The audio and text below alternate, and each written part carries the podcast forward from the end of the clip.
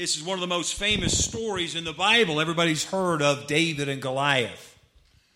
I want to show you this morning, quickly, before we get into the main point of the message, what we would have seen. Understand that uh, we're going to get to heaven. I believe with all my heart that the Lord is going to allow us to see these stories. And I can't wait to watch David and Goliath on uh, DVD, or maybe up there, maybe it's called Heaven Flicks. I don't know, but whatever. I can't wait to watch this and see what happened. But let me show you just a few things to set the scene. If we had been there, here's some things that we would have seen. First of all, we would have seen two separate armies the armies of Israel on a hillside over here, and way far away from that, the armies of, Phil- of the Philistines. Now, Israel and the Philistines had always been enemies. They just were always enemies. They were right on the same border and they were always fighting each other. And the Bible says they set the battle in array. What that means is that they put their army out there ready to fight. And so Israel's army was on this hillside, the Philistines' army was on this hillside, and there was a valley in between. Now, usually, what would happen, as we know, when two armies go to, go to battle, a lot of people die. A lot of people get injured, you know, arms get cut off, legs get cut off, people come out of battle, they can never walk again. Eyes get put out, people come out of battle, they can never see again. They have wounds that they will bear the rest of their lives. So there was something different about this battle. You see, this army over here, the Philistines, they had a warrior who was a giant. This guy, the Bible says, was nine and a half feet tall. Now, how tall is nine and a half feet tall? The tip of my finger right there is eight feet. How do I know? Because I can walk into an eight foot room and just barely touch the ceiling. How do I know? Because I can go to the deep end of the pool, do this, and my uh, tip of my finger will be sticking out of the water. So that right there is eight feet. Add another foot and a half past that. And that, so, or if you're looking at a regulation basketball rim, go just six inches from the rim. That's how tall this dude was. Now, he wasn't just nine and a half feet tall and skinny as a rail. He was nine and a half feet tall and he was muscle bound. He was a warrior. He was a trained warrior. He was strong. He was tough. And he was armed. He had every piece of armor that was available in their modern warfare. And he comes walking out. Now, again, picture him from where we are a foot and a half past the tip of my fingers there. That's a big dude. Okay, not quite, but almost. Oh, I mean, his head is almost to the end of that little peg there that pulls on the ceiling fan, almost that tall. That's a big dude. And every day, here was his plan. Now, I said a minute ago when two armies go to battle, people get killed, people get injured, people never walk again, some people never see again, people bear scars for the rest of their lives. So, this warrior's idea, their plan was this Instead of these two armies going to war and all those people being killed and injured, his plan was he would come out and, and he got the approval of his army, the Philistines. He would come out in this valley every day. And he would say, instead of our two armies fighting each other, we propose that our army sends me out and your army sends your guy out and we'll fight one on one.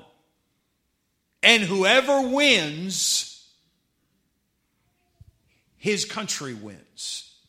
And so we don't have to have a bunch of people die. We don't have to have a bunch of people injured. Just one man dies. And but then he took it a step further, and when he was finished, he would spend the rest of his time cursing the armies of Israel and cursing the God of Israel and telling them how weak they were and telling them that their God was a phony. And he did that day after day after day. Now, Israel just froze up there because they couldn't find a man who was willing to go down and face this nine and a half foot giant. Nobody was willing to lay down his life. Let me tell you the second thing that we would have seen, okay? And this is just a rough estimation, eh, estimation, representation. Put two words together there. A rough representation. But I'm going to ask right now that every man 18 years or older stand to your feet. Would you do that? You don't have to say anything, but every man 18 years or older, okay? So take this handsome crew, multiply it by a few thousand, and put us all up on that hillside, just sort of looking at each other. Like, who's going to go down there and fight that giant? Are you? Are you? Are you? Who's going to go down there? Oh, I don't know. and so that's all of us. There's thousands of us up on that hillside looking just like this. Handsome crew, yes, but not very brave. Because none of us is going to risk our lives to step up and say, you know what? I'll go. No. You kidding? Look at him. Look at that madman down there. None of us will do it. Why don't you do it? Why don't you do it? None of us will do it. Bunch of cowards. We're all a bunch of cowards, man. And then, and stay standing for a second, let me show you something else you would have seen. Now, I tried, of all these good looking uh, teenage boys over here, and the other ones too, uh, I tried to find a 17 year old. Apparently, of all these guys, we don't have a single 17 year old. Did we finally find one? No? Okay. So the closest we have is Stephen, who says he's going to be 17 soon. All right, so Stephen, I'm going to use you. All, all you need to do is stand to your feet. All right, so everybody turn and look at Stephen. All right? The Bible doesn't say that David actually was 17. In fact, he could have been exactly Stephen's age. He was, he, he might have been 16 or close to 17, but uh, most people believe that he was 17 years old. We know he wasn't 18 yet because he would have been old enough to be in the army yet. That's what's presumed. So, with all of us, times thousands, on the hillside going, look at it, he steps up and says, I'll do it. With all of us.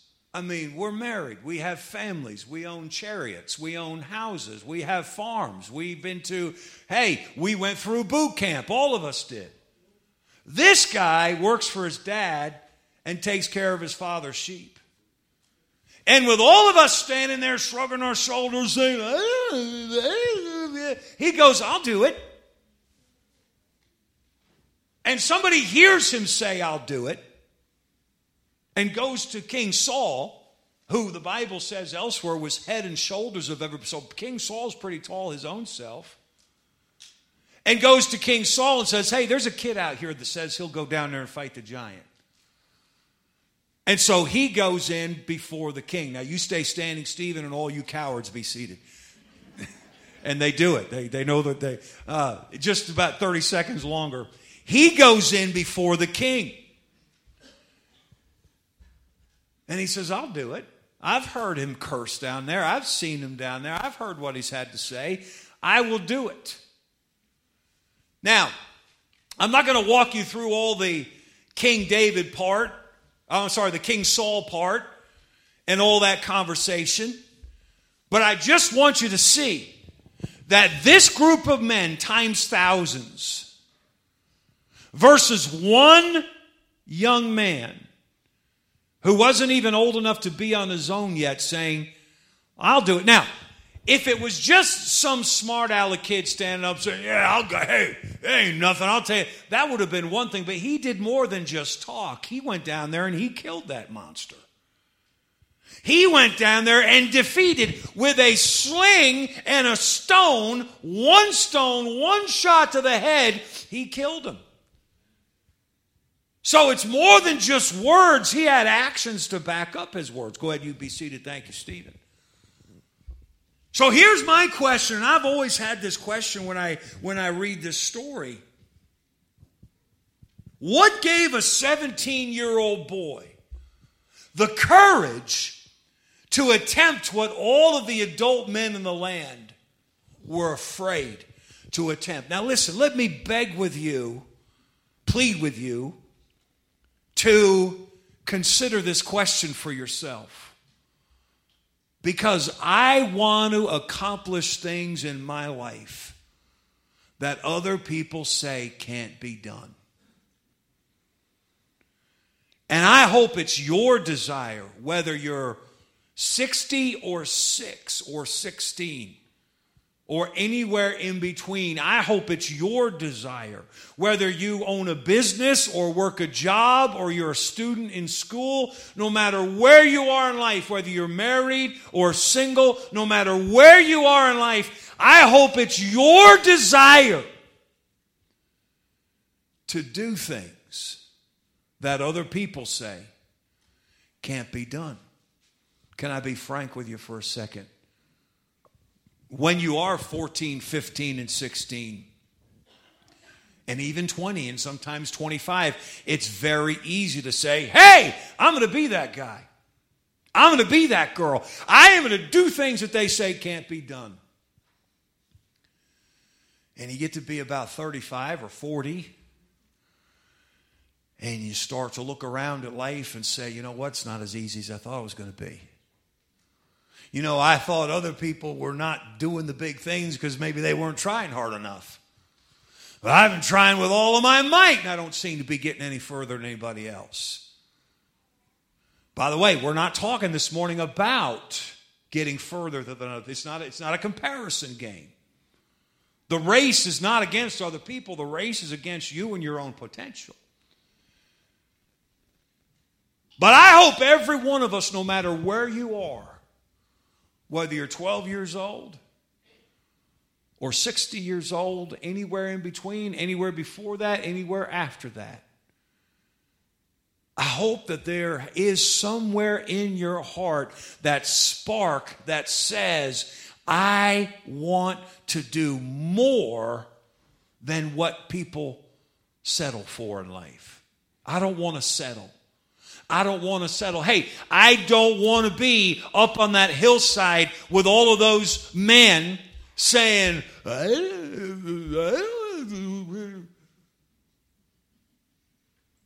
I want God to do something in my life. And that's what David had the courage to say.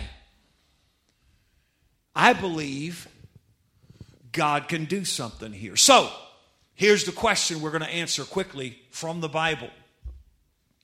What did David see that those men didn't see? See, the reason that David stood up and said, I'll do it. And then it wasn't just talk, he actually did it. He took Goliath's own sword after he had killed him, cut off his head. And of course, this is not how we do things today, but that was a very different culture. Cut off his head and grabbed, I'm sorry, hun, grabbed him by the hair and carried it home. I'm going to bring this back home with me. Hey, Dad, look what I got out there today. And he's carrying Goliath's head around like a trophy. It wasn't just words, he did it. But what made him think he could do it? He saw things differently than all those men saw it. And the reason David saw things differently was because David saw things through the eyes of faith. David believed God. Faith always sees things differently than everyone else sees things. So, what did David's faith see? Three things I want to share with you, and listen carefully. David's faith saw the difference between God's purpose for his life and everything else that was opposed to God's purpose for his life. You say, Pastor, where in the world do you get that? Well, look at his own words. He said, verse 36, Thy servant slew both the lion and the bear, and this uncircumcised Philistine shall be as one of them, seeing he hath defied the armies of the living God. All right. So when David goes before King Saul, King Saul said, What do you think? What makes you think you can go down there and defeat a trained warrior who's twice the size as you are? What makes you think you can do that? David said, Let me tell you a story. He said, uh, I have for many years taken care of my father's sheep. He said, One day I was out there in the field all by myself, and the sheep are all around me. You could picture the sheep here. That's pretty good. That's not a bad sheep right there. The sheep are all around me. And all of a sudden, I, I look in the bushes and I see a lion coming out. And that lion's hungry. That lion is there for lunch, King Saul. And he comes over, and I've got a decision to make. Either I'm going to let that lion take one of those sheep, and I'm going to, when I go home, say, Dad, I got bad news for you. We're down a sheep. But hey, I'm still alive. Either I'm going to do that, or I'm going to stand up to that lion. Now, forget about Goliath for a minute. What made David think he could take on a lion? The very thing that I just said. David's faith saw taking care of sheep as his God given purpose. And when David saw that lion, he said, That's a threat to my God given purpose. So if I stand up to that lion, God's going to take care of me. Simple as that. The clearer picture that you have, by the way, he took on the lion, David won, the lion lost. A different day, he went on to tell King Saul, a different day, it was a bear. I was out taking care of my father's sheep. That's my job. That's God's purpose for my life. Take care of the sheep and I was out there taking care of my father's sheep. and all of a sudden, I see a bear coming out of the bushes. And he said, I had a choice to make. I could go home that day and say, Dad, we're down a sheep. A hungry bear came along, and I had to choose between my life and, and, uh, and, and a sheep's life, so we're down one sheep. But he didn't.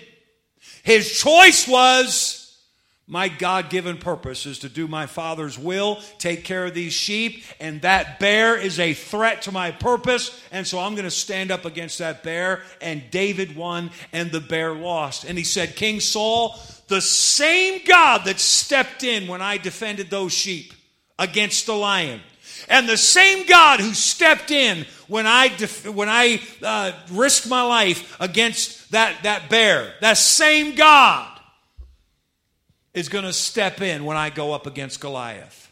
Because Goliath is a threat to God's sheep. I say again, what did David see? David's faith saw the difference between God's purpose for his life and everything that was opposed to God's purpose for his life. Could I say it this way? David saw everything in black and white. David said, The sheep are God's purpose for me. The lion is the enemy of God's purpose. So if I stand up against the lion, I will win. God will step in and defeat the lion. David said, The sheep are God's purpose for me. The bear are the enemy of God's purpose for me. So if I stand up for the sheep and fight the bear, God will step in and defeat the bear. And now David was saying, Israel is God's sheep. Goliath is the enemy. Goliath is the lion. Goliath is the bear. And if I step in to defend God's sheep against the lion, against the bear, against the enemy, against Goliath, God will deliver me. David's faith, David's faith saw everything in black and white. I say to you, if you have a, a, a faith, you will never have the faith to take down a giant if you will not see God's purpose for your life. You will never see your giants defeated if you refuse to see the difference between God's purpose and everything that threatens God's purpose. If you refuse to see the difference between the lambs that God has entrusted to you and the lions that threaten it, the bears that threaten it. You know what? A whole lot of Christians these days would say, well, I love lambs, but I love lions too. I love lambs, but I love bears too. I love the Bible, but I like to drink too. I love church, but I like to party too. I like to be called a Christian when it's convenient, but I like to rock out too.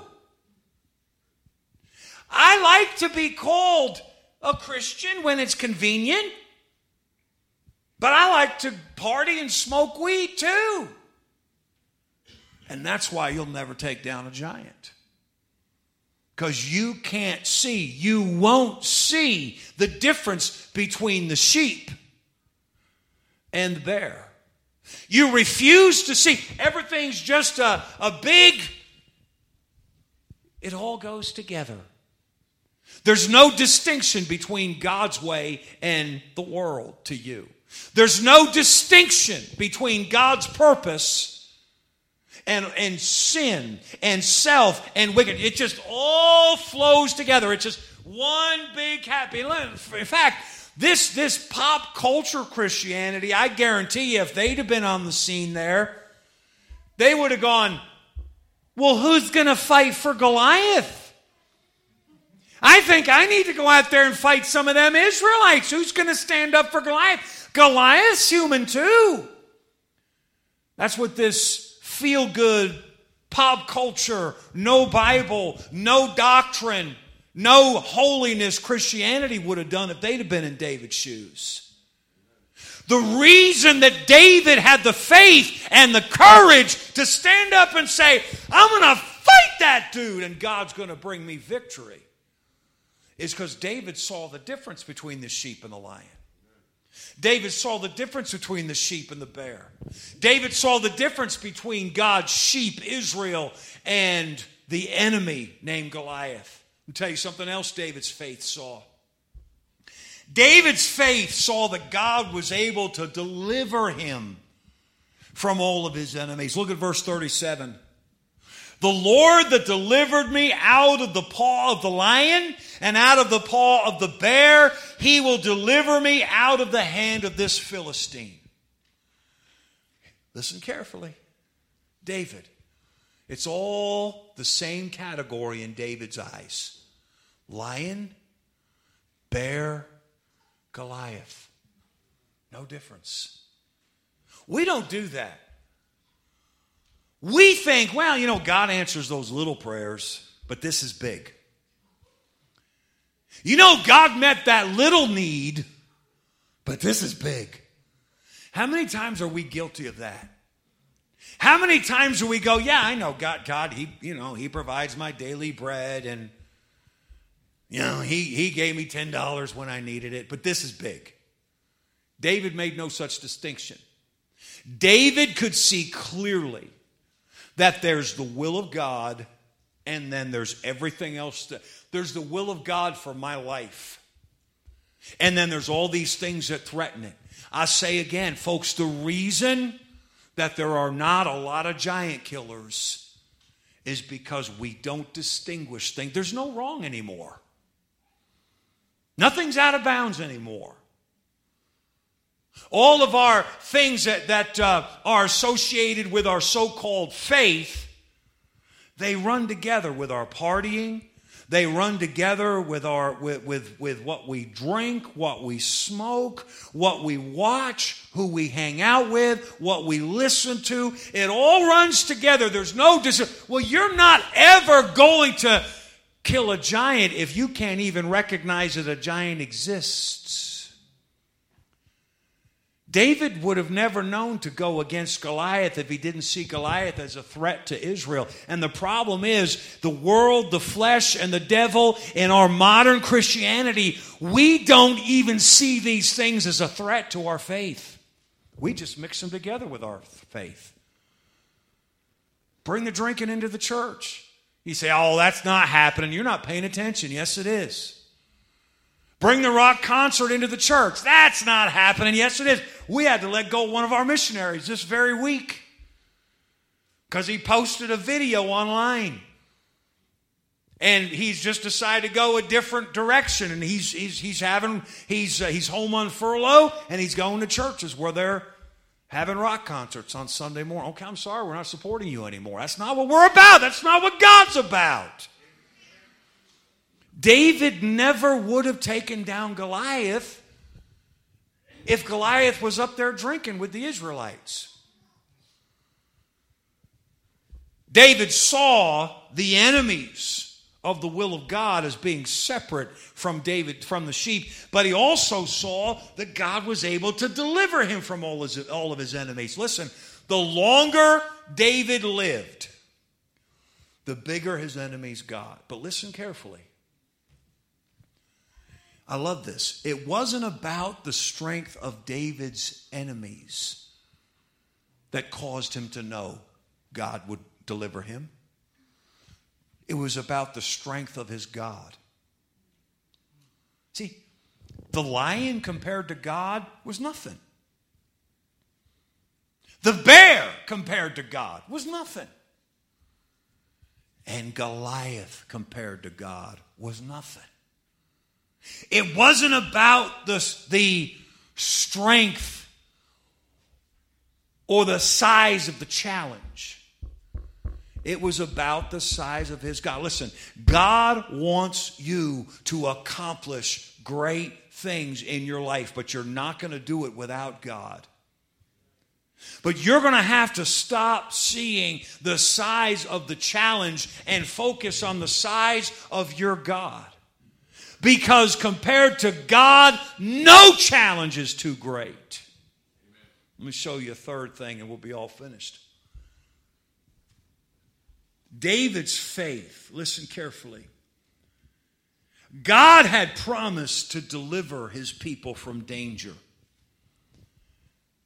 And so David's faith saw it as his duty to risk being in danger for God's cause. Listen carefully. Why was David at the battlefield to begin with? Does anybody know that? He was there because he had seven older brothers who were in the army up there, and his father had sent him to bring some lunches to them. David didn't even have to be there. So listen carefully. David's going to King Saul. And he says to King Saul, God will deliver me from the hand of this Philistine. You got that? In fact, see if you can say that with me. It's a long sentence, but see if you can say. David said to King Saul, God will deliver me from the hand of this Philistine. Let's say it again. Ready? God will deliver me from the hand of this Philistine. You got that? Let's try it one more time. David said to King Saul, God will deliver me from the hand of this Philistine. All right. Can I point something out to you? If David didn't want to fool with the Philistine, all he had to do was go back home.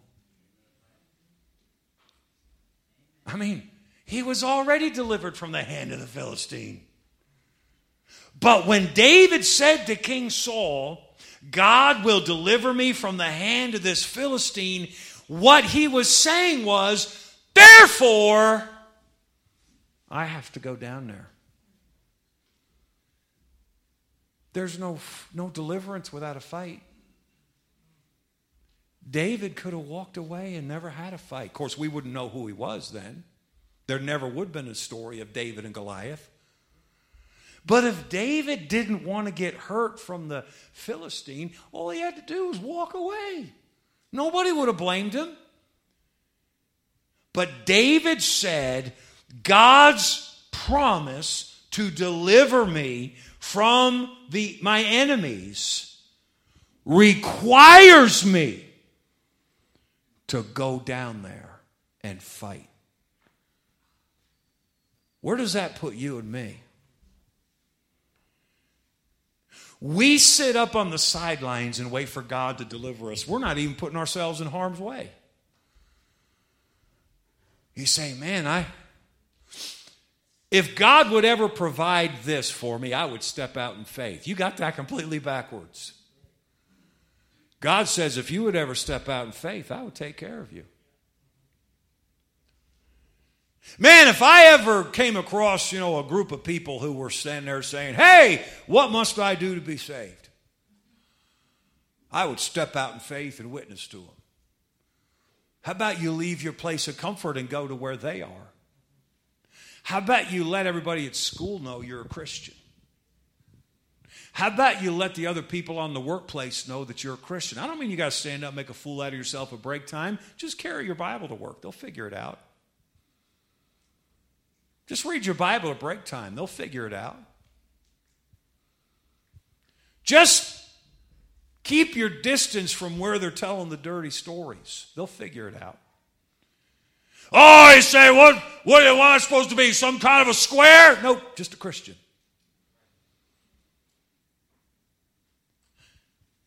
Listen carefully. David didn't have the whole Bible like we had. We're almost done, don't worry. David didn't have the whole Bible like we have. David didn't have this promise that we have Isaiah 54 17. No weapon that is formed against thee shall prosper. David didn't have that. David didn't have this one. When thou walkest through the fire, thou shalt not be burned. Isaiah 43 2. David didn't have that. David only had the first five books of the Bible. Maybe this was the promise that David was clinging to. Exodus 23 20. Behold, I send an angel before thee to keep thee in the way and to bring thee into the place which I have prepared.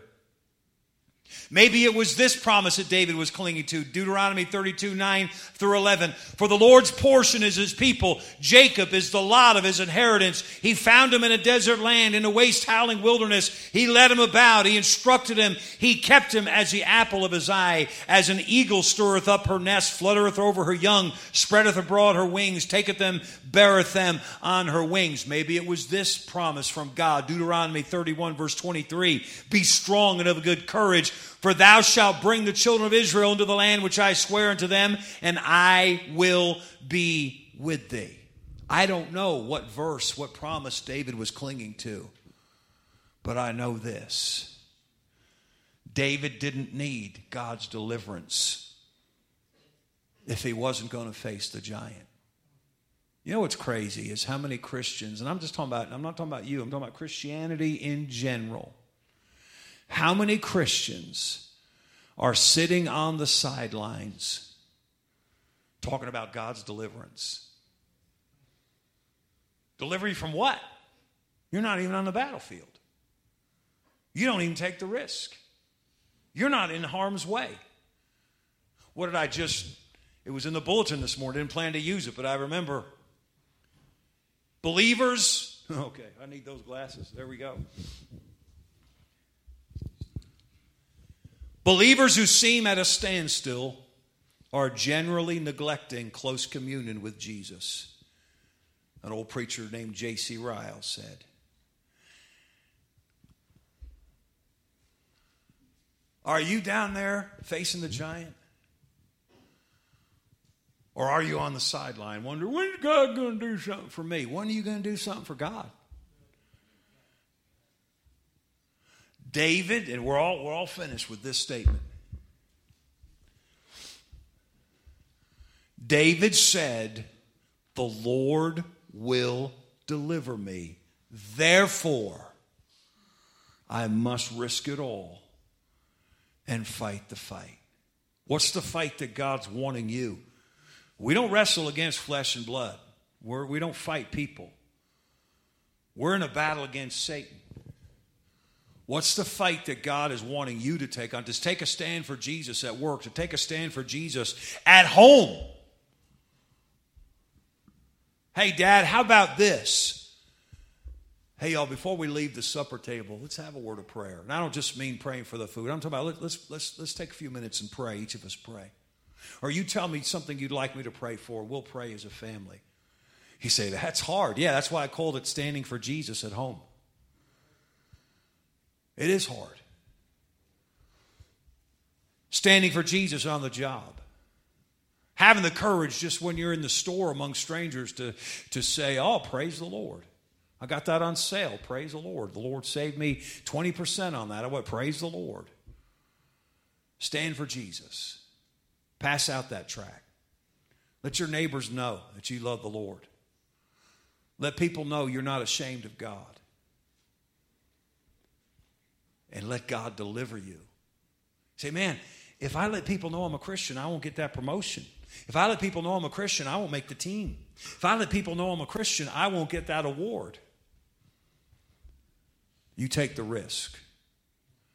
Let God take care of you. Father, I pray that you'd help us this morning, please, to see things differently. Lord, let us not be all those men standing on a hillside saying, Boy, I don't know what to do. I'm not going to go. Isn't, isn't there anybody that can go? I'm not going down there. I pray that we would have the courage of a 16, 17 year old young man to say, Well, Every time I've stood for the Lord before, He has delivered me. He'll, he'll do it again this time. Help us to see it all differently, I pray. Let's stand together this morning.